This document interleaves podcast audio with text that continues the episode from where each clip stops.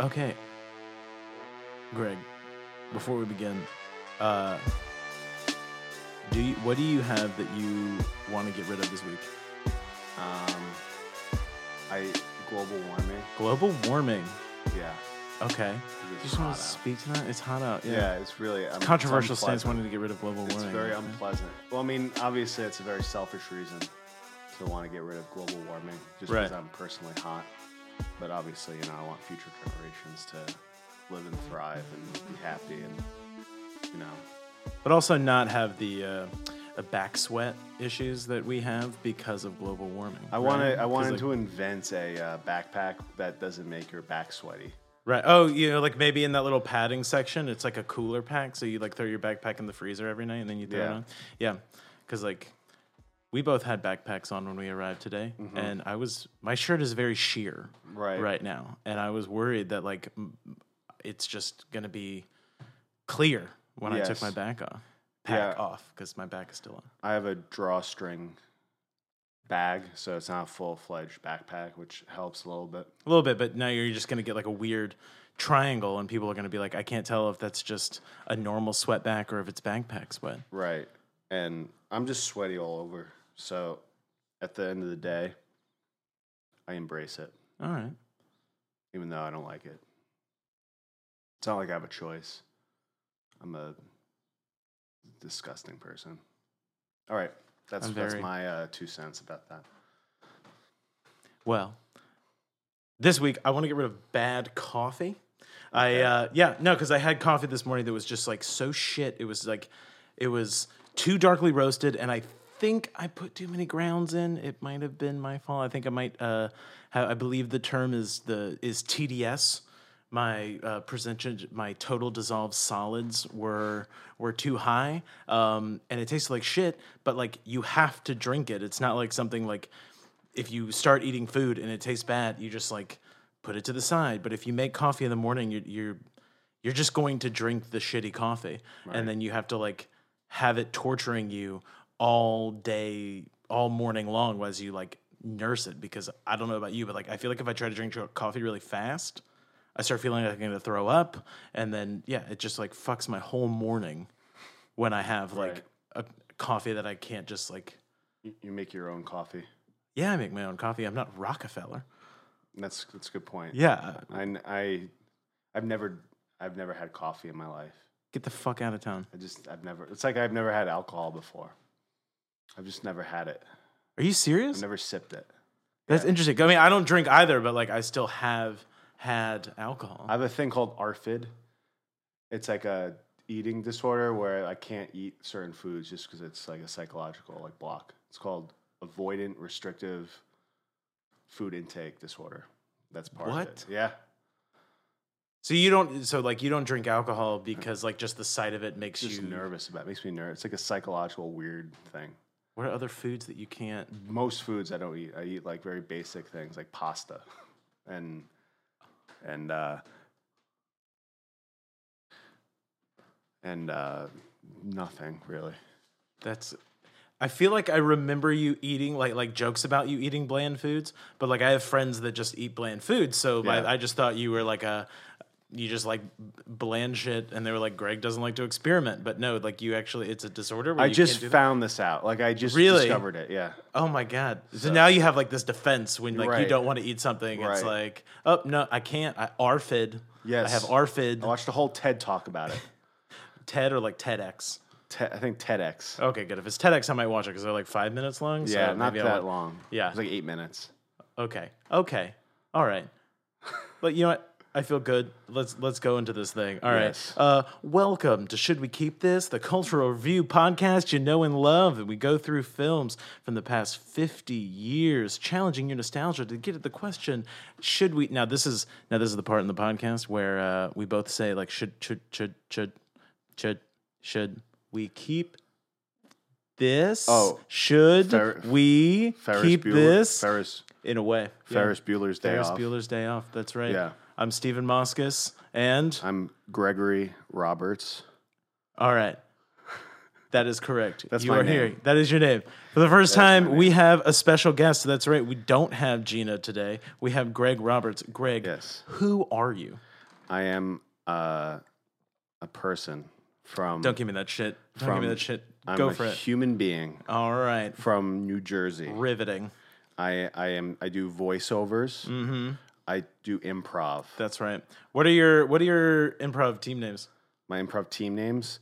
Uh, I'm on a team called the Shrimp Store. Mm-hmm. Um, The the shrimp the- store. with the that, yes. you got to uh now the cage match Yeah, yeah, you won- beat the law firm. Yeah, Did you not? yeah, Did you beat the law match. firm cage match? The indie cage match or like real cage match? There's a little known place called UCB. UC and there's a real cage. We won real cage. We won indie cage match three times, and then we got into a real cage match, and then we beat the law firm, fucking yeah. Law firm has like a bunch of and then we establishment bigwigs. Lost. Yes, Yeah, and then but then we lost the next week to what I did for love. yeah. They patted the crowd. They patted the crowd. It was bullshit. Yeah. Yeah. So uh, you chose Ferris Bueller's Day Off for us to do. Yes. Why? Why did we talk about it? Because we, you were like, this is one of the films. You sent me a list. I had a lot, a lot of eighty. This is eight. You asked me specifically 80s, for eighties 80s, indeed, movies, and I like eighties mo- movies for the most part.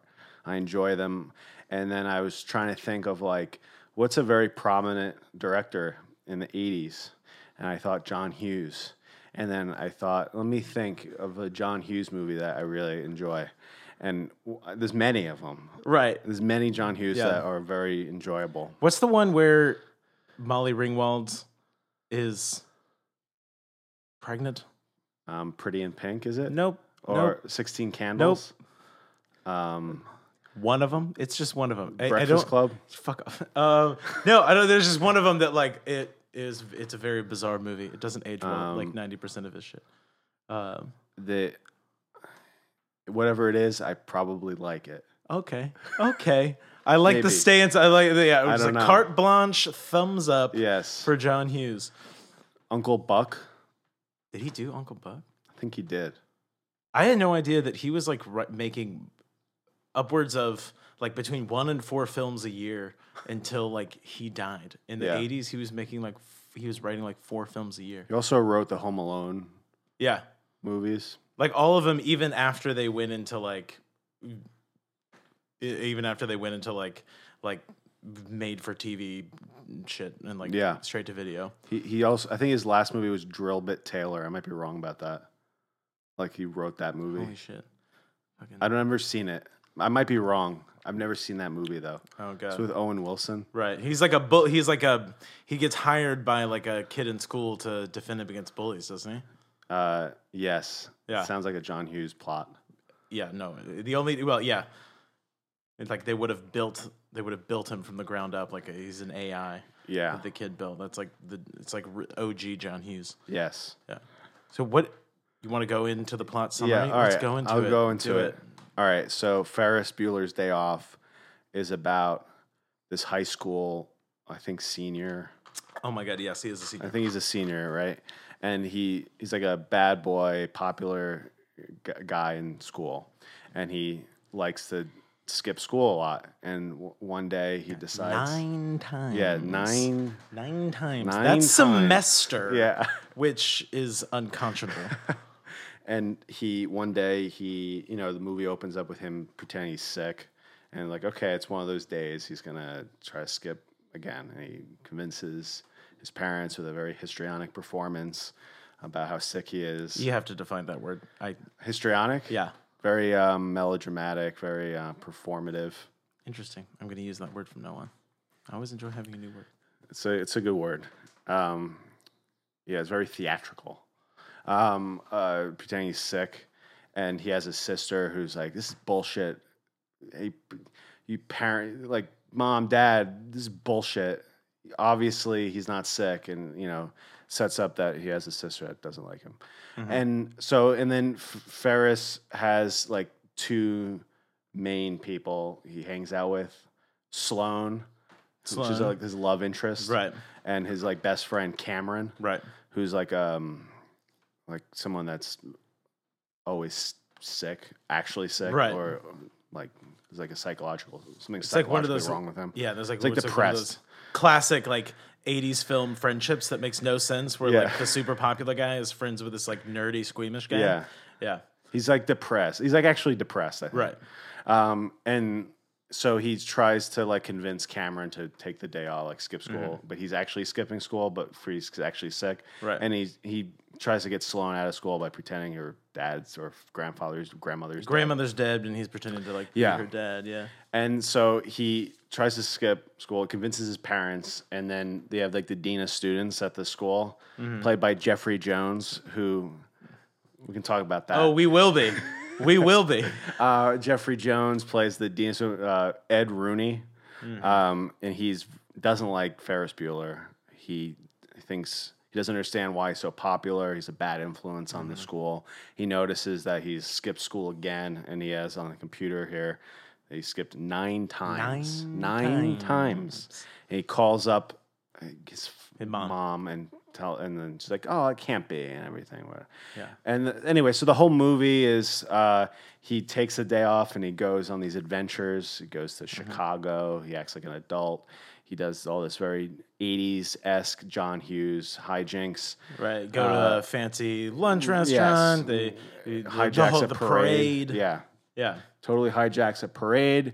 Uh, takes Cameron's father's Ferrari on a joyride. Mm-hmm. um, and during this time, like they they grow closer together. You know, typical all the you know character arc shit. Right. And they're secretly like they're talking about how they're nervous about what's going to happen after col what after they graduate high school. Yes, yes, they want to get Um, married. Like Ferris wants to get married to Right. Sloane.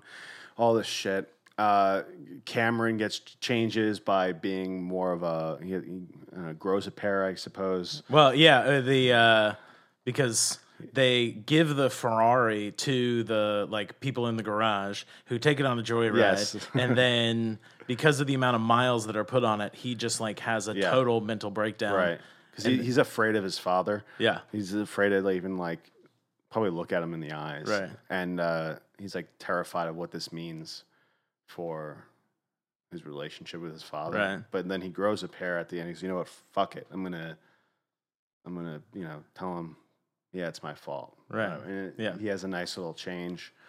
Uh, and then the Dean of students throughout the whole movie is like on this like quest to prove that Ferris Bueller is actually skipping school and not genuinely sick, and a lot of shit goes wrong Right. for him. Attacked by their dog, Yes. like falls in mud and Right. gets car towed and Gets kicked by J- J- what was her yeah, name? uh, Jennifer Grey, Jennifer Grey. uh, playing Jeannie gets kicked in yes, the face. Yes, I thought it was gonna be. I, I felt like I remembered him getting kicked like in the balls, but no, that is like straight all the way up like to right, the face. like a full blown. yeah, and like, he damn, bleeds she- and everything. yeah, and like there's a lot of fun little moments where he thinks he cat like there's moments where he has an opportunity to actually catch him Mm-hmm. but he doesn't like when he's in a bar and then they show Ferris Bueller at a Cubs game right. and, it shows him on the TV but he's not paying attention to the TV and then he looks up when it it's Yeah. shit like that a lot of fun stuff yeah yeah, and then it and then it ends with him like sneaking back into the house before Mhm. The parents get Yeah. home and it's kind of like a bookend yeah, because the parents are on the way home with uh, Jennifer Grey. Oh, yeah. and then with Charlie sh- Sheen Charlie Sheen's in. Uh, yeah, I know he plays. He's getting arrested for drugs. Um, but she is trying to get home to catch him, but then she sees him in the backyard Yeah. with Rooney, who is Yeah. now about to like bust him. And because they had the moment earlier where he scared her in the house, she's like, "Fuck Rooney." And Yes. opens up the door, and even though she hates Ferris, is like, "Welcome, Ferris. Think, can you believe he tried to walk home from the hospital? Yes. and sends him and sends him Yeah. up, and then he like just barely manages Right. to get to his bedroom in time to like stop his to like get in bed before his parents find him, and then yeah, that's the Yeah, end. He's like, just it. remember, life life moves pretty fast if you don't stop and look Right. around. You It's might miss iconic. it. You might miss it. it's iconic and then yeah and Yeah. you get you know young high school young people growing within an hour and a half. Uh, so yeah, this film, six million dollar budget, seventy million dollar gross. Oh yeah, baby, take it in, take stats. it in. This had a, uh, I had no idea. This had a, a film, a TV spinoff. Did called- it really? Yeah, it did. And uh, guess who played uh, his sister Jeannie? Who? Jennifer Aniston. Yeah. Right? Yeah. It only made, it only had thirteen episodes. It like died entirely. But I gotta watch that. Is yeah. it like available to I have watch? no. I, I don't like. I don't. I think it would probably be so awful. Jeffrey I- Jones in it? Uh, I hope not. Jesus Christ. Um, yeah, yeah. Then uh, yeah. So like Matthew Matthew Broderick in this movie is three years away from making Glory. I just think that that is like That's really unreal. yeah because he's like he seems like he's like 39 in glory so the fact that this is only like three years away from that is, Yeah. is very bizarre um Wow. this is also uh right after this is when he driving in northern ireland with jennifer grey uh hit and killed a woman and her mom uh, told the police that he didn't remember anything of that day, uh, why he was in the wrong lane, or anything. And he was charged initially with vehicular manslaughter, and then it was reduced to careless driving, and he paid $175. Unbelievable. So yeah, Wow. uh, the like the the woman's brother has spent like decades Yeah. campaigning against him because uh, like obviously he his fame got him away with murder. Um, That's unreal. and then uh, Jennifer Grey is the only person who, like, everyone's sort of this is kind of toward the beginning of everyone's career, but everyone involved in the film, it is the most notable thing that they have done. Like, if they were saw on the seen on the street, people would be like, "Oh, Ferris Bueller." Like, even Matthew Broderick, despite his entire career, people say people still come up to him every day and be like, "Hey, Ferris, you taking the day off?" But Jennifer Grey is probably the only person in the whole uh, film who's best known for a different movie, which would be Dirty Dancing. Yeah, Yeah. that's true. Uh, now Jeffrey Jones, uh, he theater actor Yes. throughout the 1970s And transitioned may I to say, film. may I say, fantastic in Ferris Bueller's Day. He really is. he really, really is. And you can tell why he really wanted to catch Ferris, probably because in 2002 he was arrested for soliciting nude photos from a 17 year old boy. That's when the arrest was made. The boy, though, was 14 at the time. He pled no contest. And uh, he's been registered as a sex offender, but twice he's been arrested for failing to right. report his status. Yeah. Um, Didn't he also get caught for like, like possession of of child porn? Yeah, but I think it was the photo. That was that was that Yeah. was like what the actual thing. Right, right, That right, was the right. child porn. Right. Okay. Um, Yeah. And then, yeah, so the the most like quoted things life moves pretty fast if you don't stop and look around a while you could miss it like it's in lots of uh, Mm-hmm. barbara bush even has quoted that when giving commencement speeches ghw bush's yeah. lovely wife um bueller bueller bueller Oh, what was his name? That, Ben Stein. He's like a conservative like pundit. Oh, major conservative. Yeah. He is now. I mean, at the time, he was like Visine commercials and like uh, the, he had this game show called "Who Wants Ben Stein's Money," and like you would just compete to win. Great character money. actor. Yeah. Yeah. No, very like like the dry wit. Apparently the Yeah. um the scenes where he's doing the the the lectures where he's like the two like tout Smalley act it create uh, in the year anyone anyone anyone Yeah. 1860 it did wh- anyone anyone and like that was put into the movie because he was jokingly doing that Right. Mm-hmm. with in front of the extras and the extras found it so funny that they were like oh let's just put it in the film Oh, Um, also another teacher in that uh, is played by Del Close. Really? Yes, Del Close. Del Clo- Oh, he's the, the one that's Del like Close teaching the English class. Yes. Yeah. It's like, Like- he's talking about uh, economics. Yeah. founder of uh, im- of- improv of- theater, of pre- pretty improv- much. Yeah, and the, Herald. founder of the Yeah. Herald. Yeah, Right. Whoa. developed by Del Close and brought to the New York City by the UCB4 Have you heard that speech before? many times. Oh my gosh.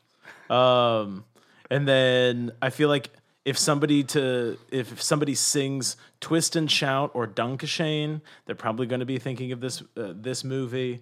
Um, Lizzie McGuire kids shows like Lizzie McGuire and Degrassi have whole episodes that parody this film. Uh, Five Hundred Days of Summer has a whole like I just had sex dance that is like him parading through the streets that Yeah. closely parallels the the Chicago parade, and then a little a little tiny one, a little tiny little smidgen. Um, in Garden State, there's a, a moment where they're sitting there watching kids and they're holding hands like the kids that are walking through the Chicago Museum of Art. They're like holding hands. that, yeah.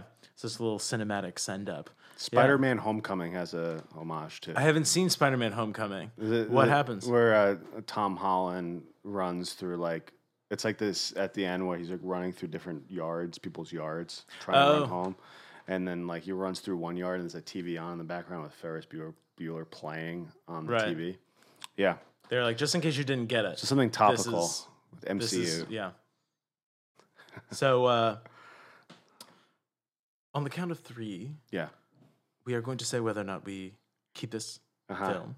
yeah. Um three, two, three, two, one. Keep it. no. Keep it. I want to okay. Defend yourself. Defend yourself. no, I want you to. Defend. Okay, fine. So, uh, like, all right, no, like, I struggled with this one. This is a good pretty movie. hard because it is like a well-told movie. The film, the structure is good. However, like, I kept going back. It's like fifty-one percent. I don't know. Like, I couldn't tell. I was like, do I want to keep it? Do I want to get rid of it? Fifty-one percent. I knew. Like that's what it would be no matter what because it's like very close. But just like to me, this is something that I'm having a problem with for like pretty much all 80s movies is horrific ostentatious wealth. Like their his house Yeah. is so big like the scene they have at the very end where like Rooney catches him and then, you know, Jennifer Grey leads him inside and he goes in. That whole thing is allowed to take is able to take place and then he runs up and gets in his bed. Like their house is so large that that is the amount of time it takes the parents to get from the front door to his bedroom. Right. Like that is so horrifically large. Yes. And then uh, Cameron's dad has a multi-million dollar car collection. all right. They have like and and, and at, at no point is this depicted as them being ultra wealthy. They're seen as like just normal Americans. As a matter uh, as a matter of yeah. fact, What, what do they? What, what what does the Buellers do? The the um, Uh, the dad is a he's in advertising, and then Yeah. because you get that in the conversation outside uh, Chez Louis because they go to this French restaurant, and then while they're there, they realize that uh, Ferris's dad is also there having having lunch with some people, and he's trying to like make a sale, and the guy's like, "Oh, it's just not in our advertising budget," and he's like, "You have the money, you just don't, you just have to spend the money." Yeah, um, he does like he does work at like a high, like a pretty high floor in Chicago. Yeah. No, he is definitely high up. And then the mom is Real in estate? real estate. Right, yeah, yeah. but it's but like high level real estate to the point where she says that like Jeannie because of because she had to go to the police station to get Jeannie, she lost the Vermont deal. Okay. It's like whatever she's doing in real estate, there is something large enough to be the Vermont deal. Right. So at least they have jobs to actually. You can buy it. You can buy that they're wealthy. Right. You can buy the but like Yeah. but the wealth itself Uh-huh. is not questioned as being wealth to the point where like she says, you know, oh, we lost the Vermont deal, and the dad's like, oh well, I think we should shoot her, as in like uh, to give her a break. Meanwhile, I'm sitting there being like, you probably lost like a year's worth of my wages, like the, my the, like my whole year's income. That's how much you probably lost in commission from this deal, and you're like, mm, d- give her a break. Her time in jail was hard enough, you know. Uh huh. Like, and then uh, fair, and then it's implied that it's not really implied, but uh, it's explied that Cameron's dad is a trader, uh stock eh, like stockbroker. Um, because there's that scene where he's like doing the hand gestures Yeah. for the stock exchange. Yeah. Um, yeah, It- and so that's how he has like, like like early 20th century cars up Right. through like the Ferrari that he's sitting there being like, oh, I'm gonna stand up to my old man and face the fact because he's he the they're trying to get the miles off the car so the wheels are running backwards and then he gets pissed so he's like kicking the front end of the car and then he accidentally knocks it off the stand that causes the Ferrari to go flying out of their garage Yes. and then down off of a cliff because of obviously got to have a garage that's Right. off the edge of a cliff and totaled and i'm sitting and there's like only a hundred of these cars that were like Right. ever made and you're sitting there being like oh man he's gonna face his dad cool i'm like this is like hundreds of thousands of Right. dollars that he fucking kit because he was because he doesn't feel like the right to appreciated pissed off. yeah you know, it's yeah like, what? Oh, it's like, what? It, wait, like, is it like? Is he? Re- is his father really that bad to be angry about Right. this? It's Uh, like, Yeah, it's like all of you, you fucking of course, and it's Yeah. like, oh, what? I'm gonna pay for your college, and I buy you all this shit. Like, right. You know, I, I I feel like if you're in high school watching this, you're like, oh man, Cameron's gonna stand up to his dad. But like, if you have paid for anything ever, you're gonna be like, he fucking give. He, You're so flippant about it. Yeah. It's like, yeah. I don't know. I think all that is like very, it's like, I found it funny. Like, I just thought it was funny that, like, because it's not, to me, not really, um, I don't know. Like, I know probably their intentions during it wasn't that it would be ironically funny. Like, having Right, all this it like, was- wealth being thrown around. It didn't really come, I didn't even think about it when I was watching it. Um, but I, I don't know.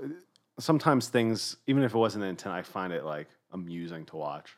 Right, like I just I just find like it to me it's such uh stereotypical like Reagan like Reaganism that uh-huh. I it just it makes me ill. It's like um when they're in the restaurant and they're trying to steal the the the reservation Yeah. like they treat the maitre d like absolute shit f- because he's basically calling them on the fact that they are indeed stealing hmm this like sausage the, sausage sausage, king. king. of chicago See, that kind of stuff is, Yeah. it's like, I think they play with the idea of this, like they're in like the upper, upper class and they play with that whole thing. It's kind of in a funny way. Like I'm kind of scoffing at these people. right but they do scoff but like when when they're brought to the table uh they treat the maitre d like shit and in a way i feel like we are to get from that exchange that like these kids are winners and the maitre d is like a loser in some way particularly for being in service Mhm. and it's like f- first off he probably makes excellent money Yeah. at that restaurant and then also like my roommate is a restaurant manager at a high-end restaurant on uh, on madison avenue if like some magnate of some kind were to come in and they find out that the restaurant gave his reservation away to like children that that would be there would be hell to pay like he would lose his job Of course. and yeah it's just like the fact that the that that's just like never even questioned and Right. he- this guy's like it's part of in my opinion this like hyper wealthy demonization of the service industry that you see in like the Reagan years and this kind of I'm very curious to see how like whether or not we're going to see this this Gen X fostering like these children being raised in wealth that kind of show disdain for the methods which with, with which the the wealth is like attained yeah. but they still seem to view themselves as entitled to it Right. I one thing I notice in a lot of just movies in Uh-huh. general and television in general is that I really don't see any. Re- I don't really see a lot of representation with like like people who are like not wealthy. Do you know what I mean? totally Like it's just something that I think I don't know if it's a subconscious thing that directors and writers just like just make them wealthy or make them very well off because like you see like like pe- like anything that's like takes place in an apartment right in New York City Of course. in any movie they're huge apartments Right. and don't, they don't have a job that would even justify it It's like it's like time. in in Friends where it's like Yes. they're yeah Waiters exactly so in these giant apartments. Yeah. It's like uh, I don't like I, I'm so like numb to it. I'm so numb to all that because it's so like I see it all the time, and I'm Right. like, it's just a dumb movie thing. Because like atrophy atrophy is not an excuse. that is Greg. true, but it's it it. I- I've seen more. I probably have seen more egregious like bad things in other movies. To this isn't. It's so this movie pales in comparison to a lot of like wealthy type things in movies. Mm-hmm. And the my main reason why I'm thinking about keeping it is because when I'm thinking back at other John Hughes movies, okay, Right. and I think you know John, you have to keep a John Hughes movie in the '80s. You have to keep one at least, Right. Because John Hughes is a he's iconic for the '80s, Right. to Parti- remember Like the 80s. Brat Yeah. Pack and the like teen movies, right. etc. So like my argument is like let's look at the other John Hughes movies, and they're all like I think this is the least worst one of them all. Even so, I'm not the biggest fan, but like, Uh-huh. do you think the Breakfast Club would? Be, I think it's a little bit more like the way the way um at least you have like a working class character at all. but the bu- the what's the guys the bully character in the Yeah, Breakfast Judd Club? Judd Nelson. Judd Nelson Yeah, he he's such an awful person to Molly Ringwald and right. then they and get they together get, at the end. absolutely to me yeah. that's that's I can't that's get rid of it just because of that. Totally. I find it so crazy. It's like gross. It's like Mhm. those kinds of like romance films where it's like the woman clearly does not want the affections of this one particular protagonist absolutely male and he's just so like he's just so persistent at it to the point where it's like they get together at the end. right. It's like I'm Like the. Notebook. Right. All right, I'm gonna fucking call it out right now. The Right. Notebook. right. They just they yell at each other and yell at each other, Mm-hmm. and then that's how we, the audience, know Right. it's love. Right.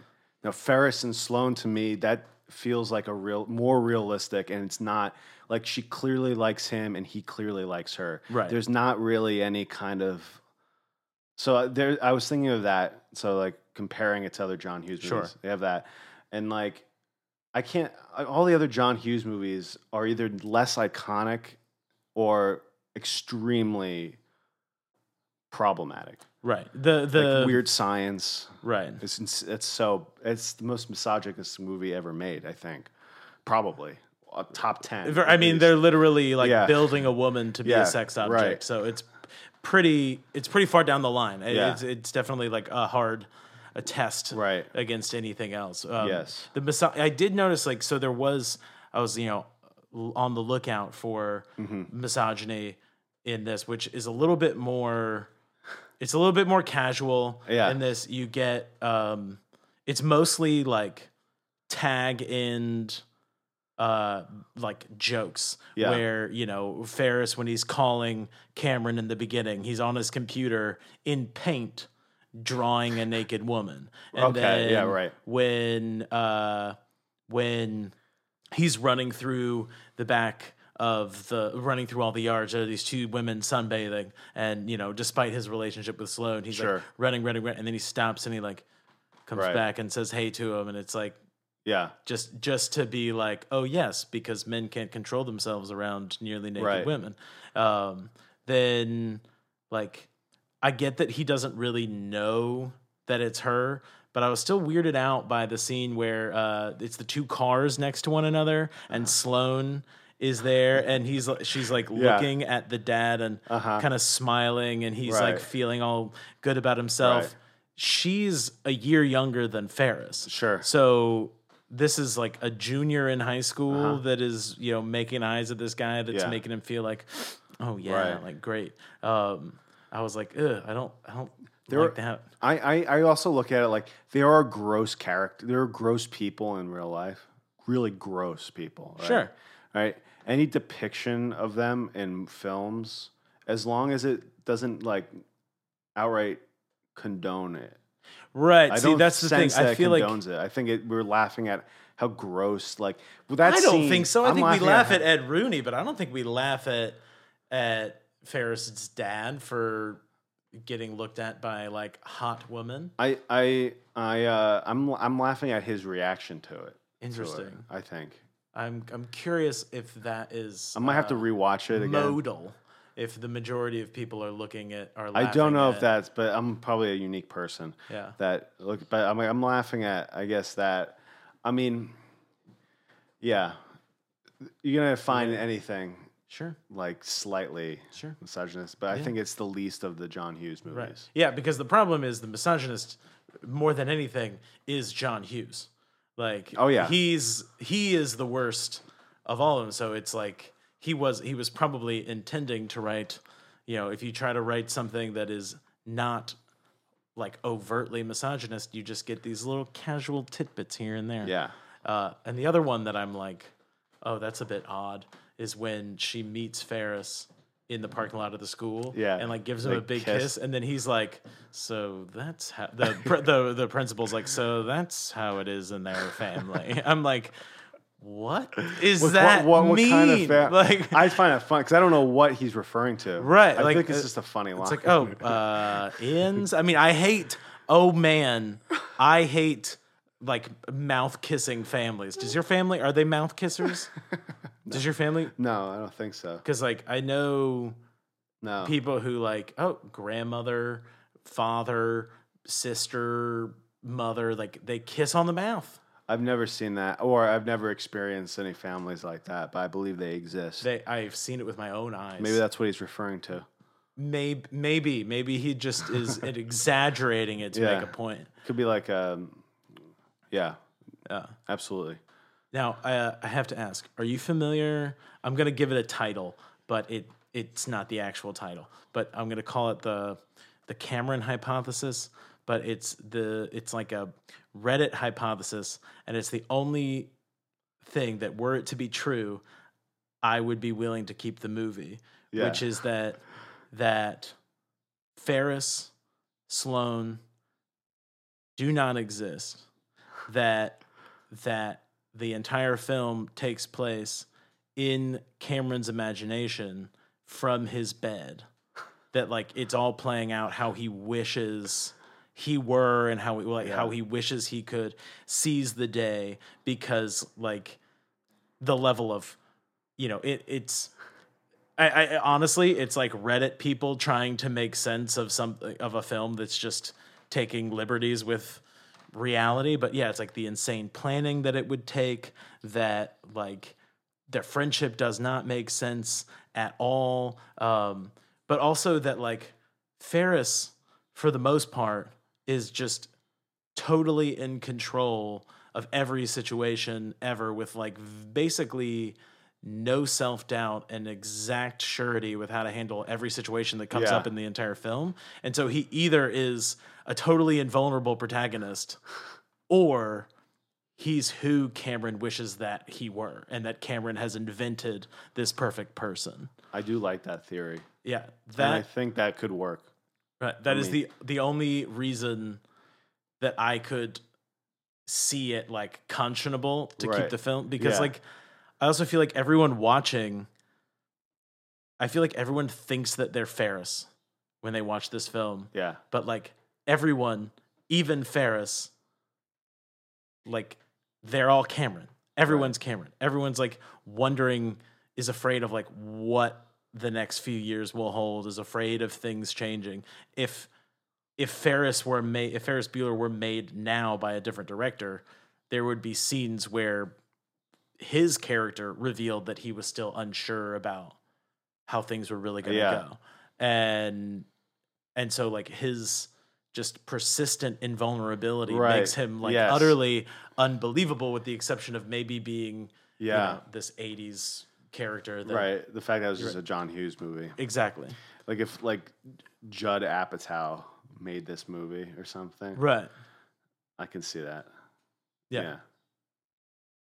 Yeah, there would just be something in the end where he realized where he like Right. revealed that He was truly He too was actually afraid. insecure the whole time. right. Like he's acting so secure, like over. He's so over the top in his security Right. that he's actually insecure. Yeah, that it's Yeah. and it's all like a, a front and like him his need to sort of seize the the parade, his need to like seize attention and to skip school and to uh, assert himself as being sort of better than the establishment and Yeah. better than like the status quo is actually just fear of being less than the status quo. Because that's what it feels like if like if you were to see those people in if you were to meet Ferris Bueller in person, Yeah, you would be like, this person doesn't "Shut actually up." exist. You would be like, It's like, yeah, if you met an 18 year old that was like just run, talking about how like like lecturing you Yes. on how to live life, you would be like, "Kid, fuck off!" like, like you almost you can almost relate to the dean of students. Yeah, Because, like he's justified, like he's right, absolutely on the nose about how awful Ferris is. right. He is a bad influence. Yeah. The only the only problem that I have, I like I'm fine with him until the end, because the film kind of like validates this sort of social hierarchy when he sits down next to the like nerdy girl yeah, who, who's like, bet you never smelled a school bus before. You want a gummy bear? They've been in my pocket. It's real warm and soft. And it's like, you're like, he's freaking out because he's next to, you see him in his mind be like, oh, fuck, I'm next to this like Yeah. nerd, this loser. And it's like, oh, you're not like mad that this kid you know sort of sees the world in this way and you think it's wrong and unfair you're mad because you're not ferris bueller Yeah, like that's why right. you're mad yeah. Sure, the the messaging and the themes could get murky, yeah like in like any '80s movie, but like. Also, there's like a scene in like whoever plays Rooney's uh-huh like secretary. right She's like, you know, he's so like Ferris Bueller's so popular with all the types of kids, and she Right. like lists out like yeah it's like all the these, nerds the jocks yeah, the like, dweebs. the dweebs Yeah, the, the bloods yeah, she says the yeah. bloods at Yeah. one point uh yeah she um has great comic relief i noticed that um so i'm, I'm starting to notice more and more as uh like the 80s that's when you get sort of the the dawn of modern movie making with like four quadrant pictures the the like formalization of screenwriting technique Yeah. that i start seeing things and i'm like oh boom like i was like oh pope in a swimming pool because when he's explaining to uh, when rooney is explaining to ferris's mom that he's been that he's absent and that he's been absent nine times and he's going to fail it's like all this exposition to set up the stakes of the film that's when it shows the secretary and she's like pulling all the pins out of her hair yeah, like and she just is like she like scratches her head and just keeps like finding more pins and it's like just just this Yeah. like slapstick moment Yeah. yeah and i'm like oh this is like a little entertaining thing to cover up the fact that we're just hearing exposition right now. Well done john hughes. Yeah. Yeah. what a lovely man. what a lovely lovely man. Also there's a very weird moment that i just i don't understand in any way shape or form. But when charlie sheen asks jeannie what her name is Yeah, she says it's jean but most guys call me shauna and i have no idea what on earth that's referring to. Not even me the either. slightest. And, and eh, eh, I got nothing on that. me. Eh, but, but then been- he's like a cool guy, It so could have been something topical. It could have been something topical at the time that was so insignificant right. that you can't even like you can't even find what that's about. Well, it's like um, in in Grease, there's uh, there's a lot of less. There's a lot of references to a net, and it's like it's when you just hear it, you're like, what the hell? Why? Like, who? What is that? And then, Yeah. um, oh my god. Oh, I just started googling it for the answers, and some of them are very dark and very, very bizarre. Okay. Is on Reddit. I'm gonna walk away. It's on answers.yahoo.com. Oh, that's even worse. But you know what? I'm gonna just put those away. Um, It's even worse. I'm trying to think, like, another reason why I want to keep it. I mean, it is for what it's worth. It's like well made. It's a lot of fun, and Yeah. the structure is tight. Yeah. and like that. It's okay for like a movie to be fun Right. and and to be absurd Yes. and and yeah, it, it's. I also like struggled because you know it's it's like you said, a movie can have like bad people. It's all about whether or not they're like framed as bad. Right. And I couldn't quite tell. There were just moments where I couldn't tell if the film wasn't perfect, right. but also wasn't like bad because not uh, there, there's a lot of movies also- made every it's year. also like frame like people are complicated you know there are people who are complicated out there and it's like if you fra- if everything is so framed and i'm talking about for movies at yeah, least. yeah, sure. like if you frame them in a way where they're bad or good Right. and there's no in between it's hard to make a good movie because everything is it's like you get a james cameron movie with like a villain that is so just arbitrarily evil and then you have a Right. perfect character it's just arbitrarily perfect Right. and it becomes just kind of like a bad uninspired movie Right. like high school kids in general or like disgusting horny animals for the lot for the most part no, I totally like I like high school like and then like I think it's totally realistic for Ferris Bueller to be a like kind of gross in, Sure. in some in some but he doesn't necessarily have to be like an awful awful person at the same time. You know what I mean? Right. No, I, I agree. And I, I think that like I just I think it would just be like a little more. I just want like a little more from like how the film paints Ferris. Just Yeah. because the the because in a way he is a little bit like two dimensionally perfect Sure, that's and there true. and there Yeah. are a lot of things that are like that just go sort of two dimensionally well for him right. you know uh that and, and part of that like something that's that's kind of nice about like part of me a lot of that is done in like this movie magic way where you know they're trying to they're trying to get into the car and uh, well they're trying to escape the the dad without being seen Yeah. so they like he's about to get into a cab and then he like reaches for it but then he goes back to the conversation with his colleagues and while that happens he ferris cameron and sloane quickly get into the taxi the taxi drives off and a new taxi drives up and he like the dad doesn't even notice he just gets right in Right. like that kind of like movie magic stuff is fun like Yes. it's, it's totally fine to have like fun Yes. stuff but i just would like Oh, I think I think what you I yeah, I see what you're like when you're going back to the part about you saying like you frame them you, you, if you frame them perfect when it's still acting like this, then it's a problem. right Like you either frame them as bad, which is I think not necessarily the right way because you get again the black and white. right it's still But you should have some kind of moment. The character has like a moment yeah where just they realize, something they acknowledge, like some kind of growth where they realize that what they're doing is wrong. also Yeah.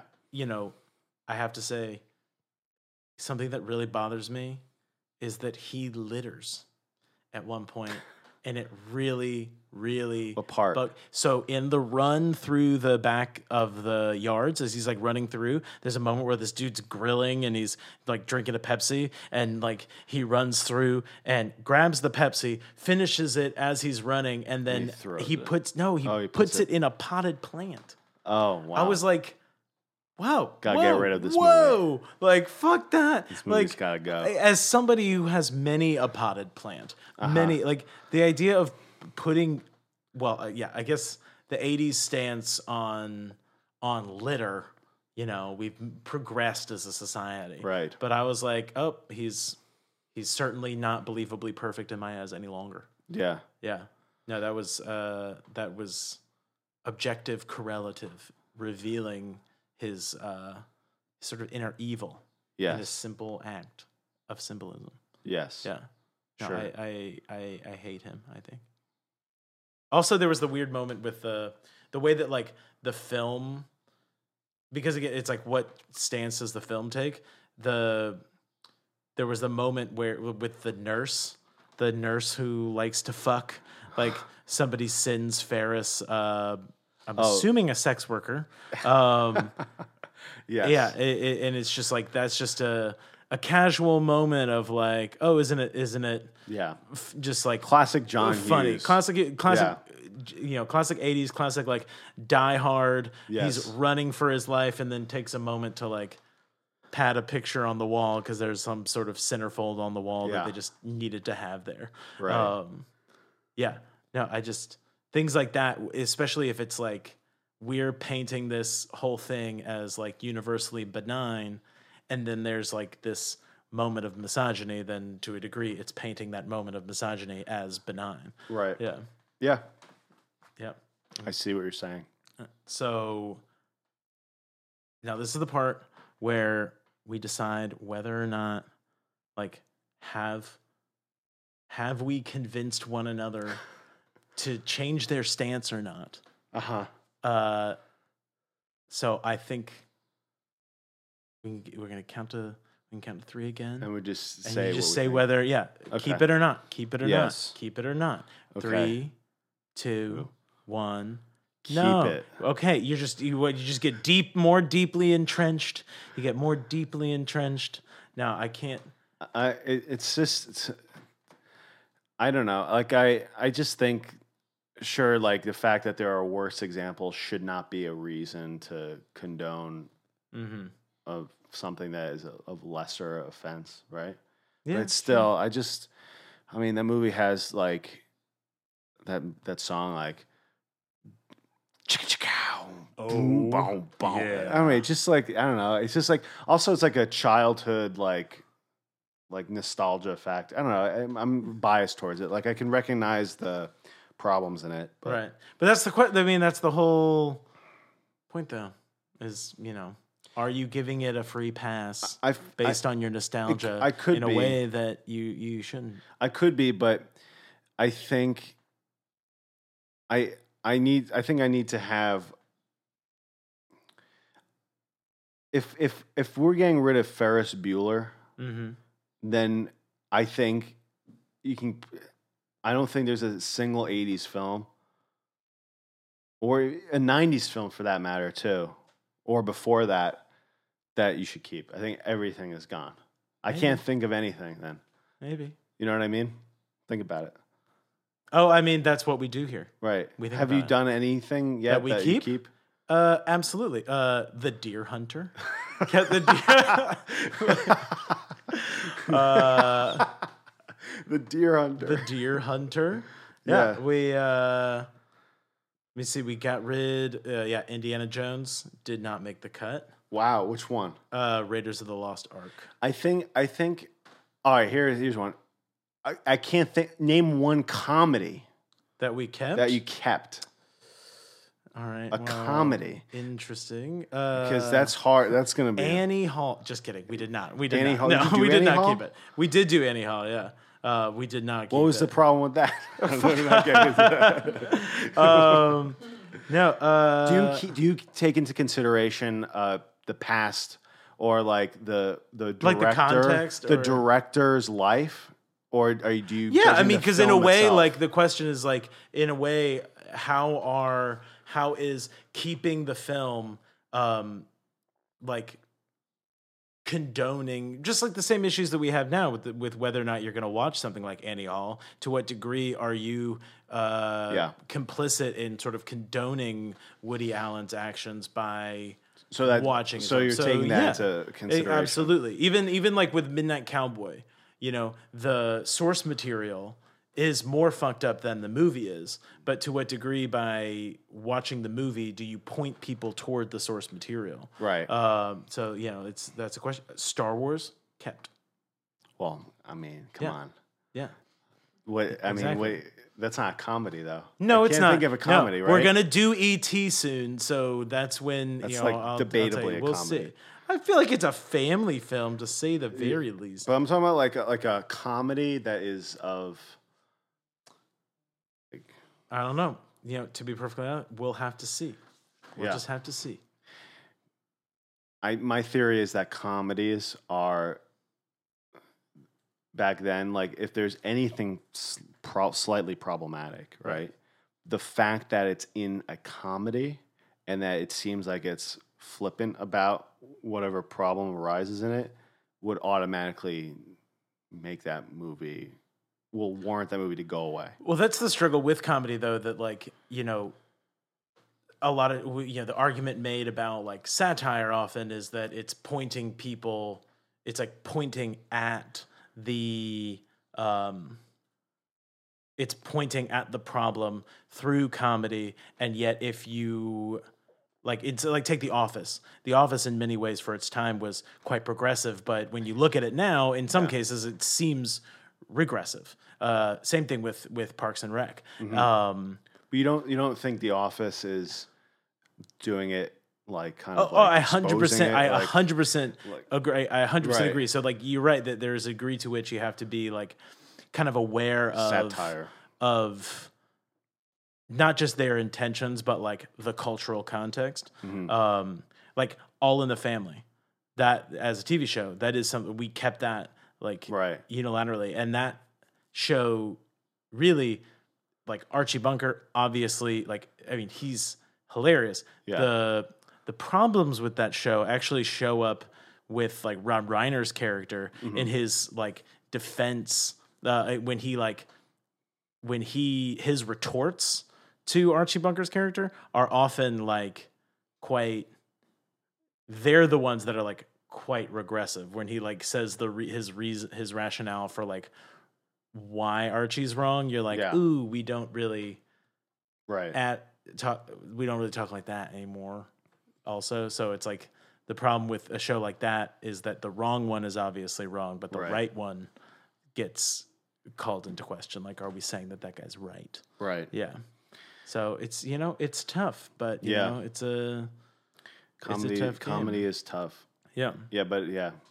because also like it can stick around it can stick around for a long long time 'Cause I often think about The Office. I think about like how would that be able to get away with that kind of stuff today? right I think it. I think people overestimate, like people exaggerate this PC culture thing. No, People totally. exaggerate it totally, like the right exaggerates it. Right. I think The Office would actually do well today. I think I it's think so, so. yeah. I think it's so clear that it's doesn't actually condone it, and it's clearly right and parody of it or satire. and and like with the office depending on uh, because if it were written now by today's writers it it would be written differently I that I agree. but it yeah. would be like out of fear a little bit. well I, I just think that like our perspectives on it presently are are a little bit different i think it would still be just as cutting but sort of maybe cutting about different topics or different, Sure, yeah. different things you know or like um did you ever watch the show difficult people No, that is one of I my absolute favorite shows. And like Billy Eichner, I normally don't really care for him, but he like in in difficult people, it like perfectly suits uh it perfectly suits Billy his Eichner. comedy. Yeah. And then like honestly, it's the best show I feel like I've seen about New York. That it's less of like a broad city parody of New York and Yes. more of like inner monologue as New Yorkers, like being played out on on. Hulu. Yes, and canceled very unjustly. It is very unjustly Sad. finished. Very, very sad. It's like he works in a restaurant, and then his uh, friend Julie does comedy recaps on Twitter of like reality TV shows. That's funny. Fuck, Yeah, I should watch that. yeah. Andrea Yeah. Martin is in it. Fred Armisen. Yeah, it's v good. Nice, Totes v good. very good. All right. We ready? We ready to I think stop this business? I think that's it. I think we discussed it. All right. Split decision. Yeah, but I'll tell you this. I'll make. I'll. I'm. Uh. I can. I understand the. Right. The argument to get rid of it.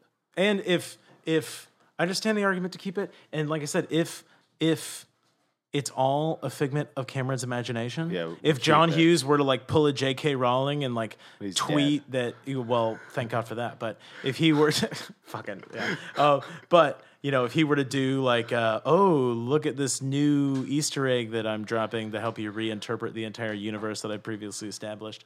Like, if he were to drop that, I'm like, it is all in Cameron's mind. Then like.